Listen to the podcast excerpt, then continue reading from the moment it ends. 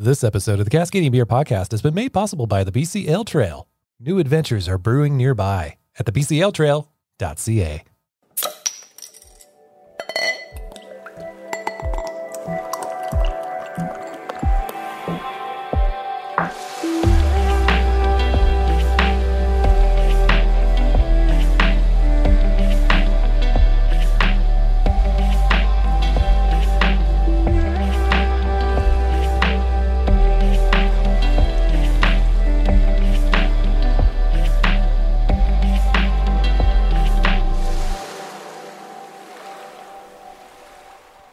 Welcome to the Cascadian Beer Podcast. My name's Aaron and I'm a Cascadian. In this podcast series, I highlight breweries around Cascadia, a region that has a strong presence on the international beer scene.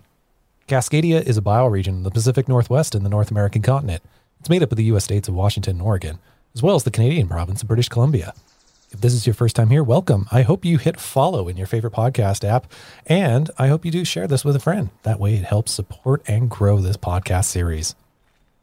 In today's episode, I'm in Vancouver, British Columbia, located on the traditional unceded territories of the Tsleil-Waututh, Squamish, and Musqueam.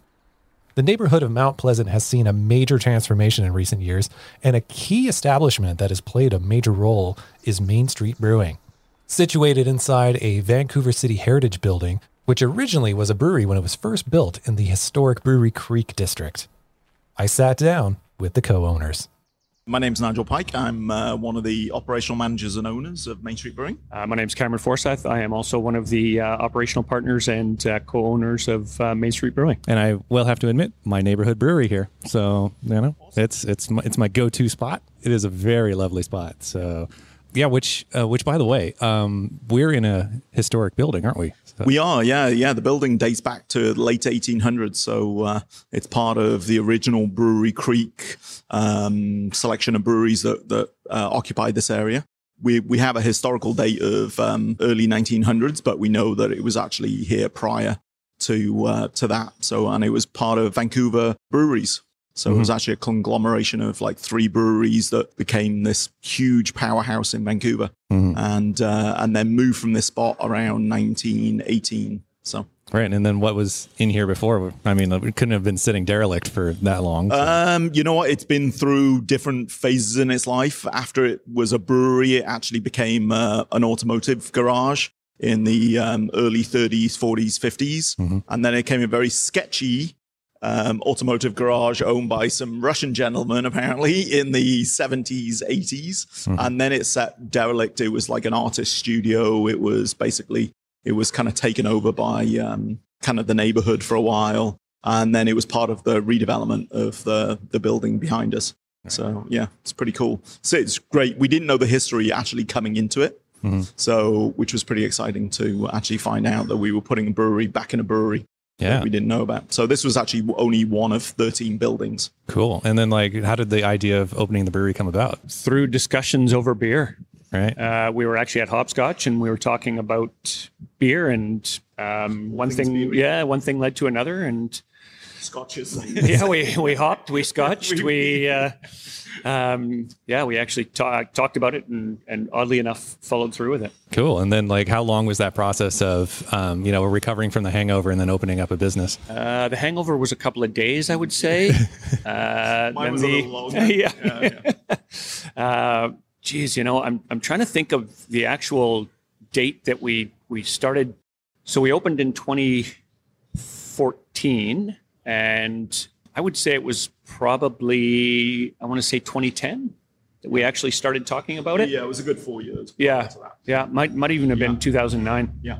All right, so so 2009 incorporated then. Yeah, cool. All right, and so then it was already a brewery, so you didn't have to do too much. You just Oh, kind of had had to do you had a to clean up the of mess, stuff. right? It Right? was it, yeah, it was. Um, uh, it, it wasn't actually a brewery, brewery when we came in, so there was Right. a whole bunch of work we had to do. It was uh, like I was just imagining like a complete blank shell or exactly what it was. Yeah, yeah, yeah, yeah. And most of the work that we did is um, is work that you you don't actually see. It was all um, coring in this in this thick slab of concrete to try and get plumbing in, Mm-hmm. um, electrical. So it was actually, I think we've got about 7,000 square feet upstairs. Mm-hmm. got about 7,000 square feet upstairs. And um, it was a big open space. Right. Yeah. So uh, Nigel, then, uh, like, what's like Main Street? We're right, we're right by Main Street, um, and that. What was the idea and concept behind the brand? And? Well, um, Cameron and myself, we, we both own restaurants on Main Street at the time. So um, we love this Main Street area. We thought it was definitely an up and coming neighborhood at the time. There wasn't a lot of, there wasn't too much going on at the time. Um, obviously, since then, it's become like this a major draw to the neighborhood. and in We terms the of beer, there was only like really the Alibi Room was here, and The Alibi Room obviously is way further down the road. Yeah. There was uh, R&B Brewing across the road. Um, that was pretty much it for breweries at the time. And then we, when we opened up, it was at the time when um, uh, Nigel from the Alibi Room was opening up Brassneck. Yeah, we opened up Brassneck, and then 33 Acres was opening up at the same time. So we all kind of jumped on. Red Truck was obviously yeah broken ground by that point as well. We all jumped on the um, the changes in uh, tasting room laws, um, which allowed for a, a definitely a better looking model for a brewery as opposed to before where it was 12 ounces per person per day. So, you know, now then we could actually showcase what we were doing here, which was really exciting for us. And obviously being part of a dense neighborhood, knowing that it was just going to grow and grow and grow. And which, like, I'm just thinking about it now. Like, you know, I've done a number of these interviews now with breweries, and it's just it's mind-boggling to me of like how different life was for a brewery not that long ago. Like, yeah, we were just talking about that before. It was like, yeah, you remember that when, when we used to put beer in a keg and send it out? You know, uh, we definitely, you know, the COVID thing. well, has that, that's been- one thing, but I mean, like, just in general. Oh, like, in five- general, like too. five the- years, like, oh, yeah, yeah, yeah. I think when we first opened up, how many breweries were there? Oh, there might have might have been 40 around the province, and and now there's 200 and change. yeah, Yeah. yeah, but Yeah, like, but to- but just the experience of like, it's it's just mind-boggling to think that like what.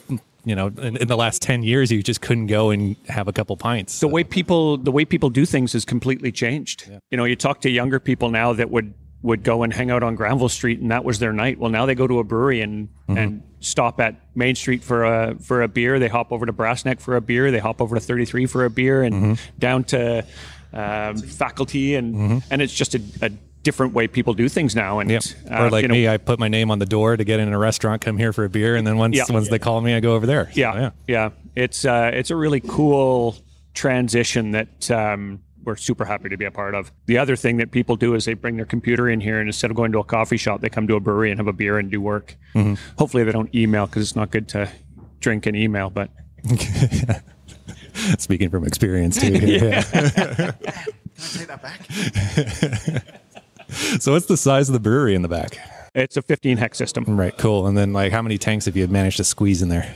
Well, we have um, we have four single tanks. We've got two double tanks, and then four um, triple tanks. So I'm still thinking the word triple. I was like, yeah. what's what's The scotch is still haven't worn off. Yeah, exactly. Yeah, yeah. I haven't even started yet today. That's a that's a real problem. Yeah.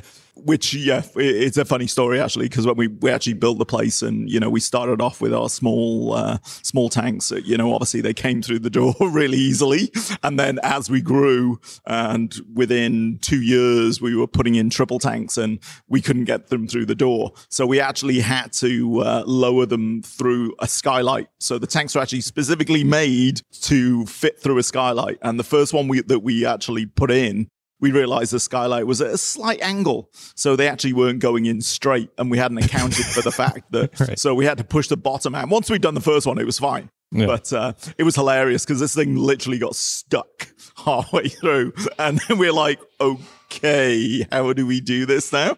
Anyway, we became very proficient in lowering down tanks and uh, but yeah definitely uh, gave us the limitations of uh, the space at that point we were like okay this is good a little bit more challenging than we kind of planned in the first place you know obviously you know the the first interpretation was you know four single tanks and we're like oh this is going to be great and after about five minutes we realized we need more tanks Yep. I'm in conversation with Main Street Brewing. I just want to take a moment to talk about the BC Ale Trail and thank them again for making this episode possible.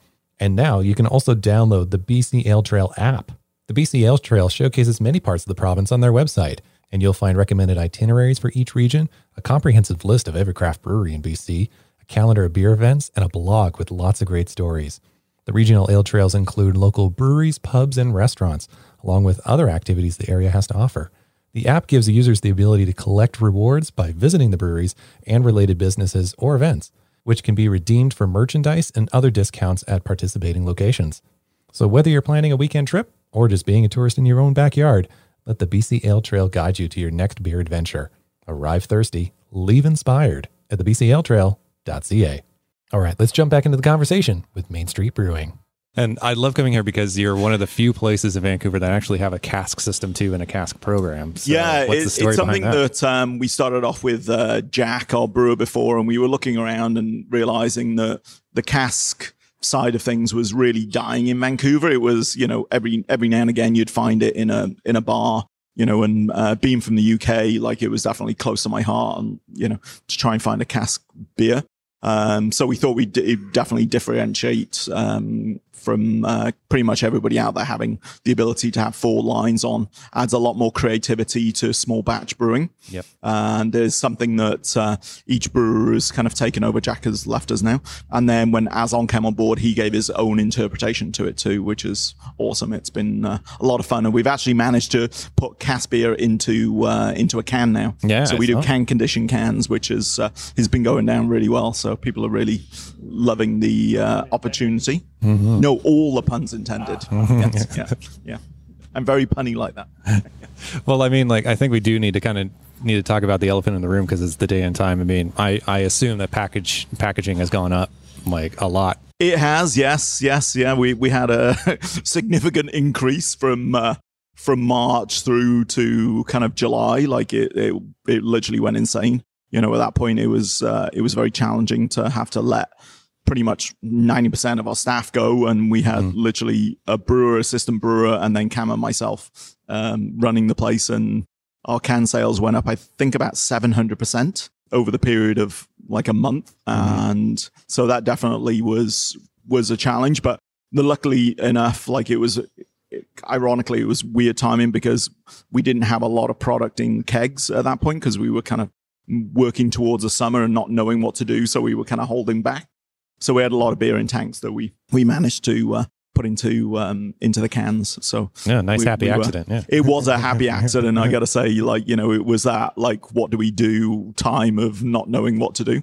Yeah. And then since then, obviously, since the tasting rooms reopened, it's, it's, there's definitely been um, a trickle in of Mm-hmm. people. And, you know, we still see a lot of our regulars. And, but obviously, we're not seeing the big groups and stuff, which obviously is very important right now, Yep. is to maintain that so we can all get out of this in good shape. Yep. But, um, you know, touch wood, you know, on, Tam- Cameron, touch wood.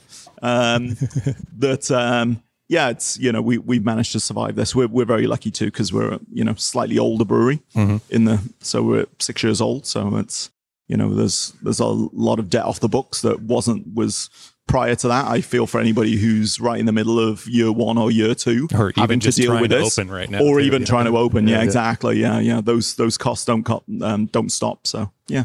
Yeah. so we're good. Well, and then in normal times, I mean, this is this is actually like a huge space for a tasting room. So, like, what's your capacity in normal times, and then what have you done? Yeah, well, um, yeah, usually we're 60 capacity, but as you know from prior experience, there's, you know, um, on any day of the week, there's generally a lineup for people to get into the tasting room. Um, we're not obviously seeing that now, but um, we're down to about 40 people, but we never really see 40 people um, just because obviously people are coming in in their households. So, you know, twos and stuff. So, um, And your so patio we're lucky, outside. but we had a great, you know, for the summer it was amazing. We had a great patio outside. You know, we still have it now for those nicer days. Like today would be a great time to go and sit on the patio. A little chilly, but we have heaters and When we're taping this, it's not even past noon yet, and I'm tempted to go. out yeah, exactly. yeah, yeah. Oh, we can make that happen. Don't worry. Yeah, right, right. yeah. So uh, yeah, it's exciting. It, it definitely added a new new component to the business, which we never had before. Which was, you know, we hope the city carries on with us and uh, I know they've allowed us till October, which is amazing. So that means we, we get a, a great summer with, uh, you know, a great patio. Um, Yep. Yeah. Yeah. And so, uh, if anybody was to uh, open up a brewery for themselves, I mean, what would be some advice you could give them? Don't. just kidding. Just kidding. Yeah, yeah, yeah. Uh, I I would say do your homework and uh, be smart about the way that you grow. And yeah, I, I think that just really being being smart about the way that you you get into it. The the great thing about breweries now is that they're a part of a neighborhood. Yep. Uh, it's not necessarily the the brewery of old where you uh, you go into a warehouse and um, and put up a whole bunch of hundred hectoliter tanks that that you're you're stuck to a, a certain style of beer because you have to brew so much at one time. Having a variety size of tanks give you gives you that ability to do uh, smaller batches and try things out. And I would I would say that that's a good way to to to put your foot out, get ready to to try different things. Well, thank you, gentlemen, for your time. Yeah. Appreciate it. Yeah, thank you. Thank you. Big thank you to Nigel and Cameron. Yep, it's one of my favorite local spots to hang out at. And uh, yeah, just hop on my bike over there in a couple minutes. Uh, the patio outside is lovely. Looking forward to hitting that up again this summer and enjoying those cask ales, uh, along with you know the the regular IPA and pilsner that they have as well. But I mean, I really do enjoy the casks when I go down there. Big thanks again for the BC Ale Trail for sponsoring this episode. They've launched two new ale trails in Vancouver, and Main Street's part of that. Um, they're part of the Brewery Creek Ale Trail, so you can go and check that out. And soon, I'll also be talking to a brewery from the Yeast Van Ale Trail. So, more information at bcaletrail.ca. If you want to follow us on social media, you can at facebook.com forward slash Cascadian Beer. I'm on Twitter at Cascadian Beer and on Instagram at Cascadian Beer Podcast. More information and uh, previous episodes of this podcast series can be found at the website cascadian.beer. Thank you so much for your time. I really do appreciate it. And I hope you enjoyed this episode. And until next time, remember support your local.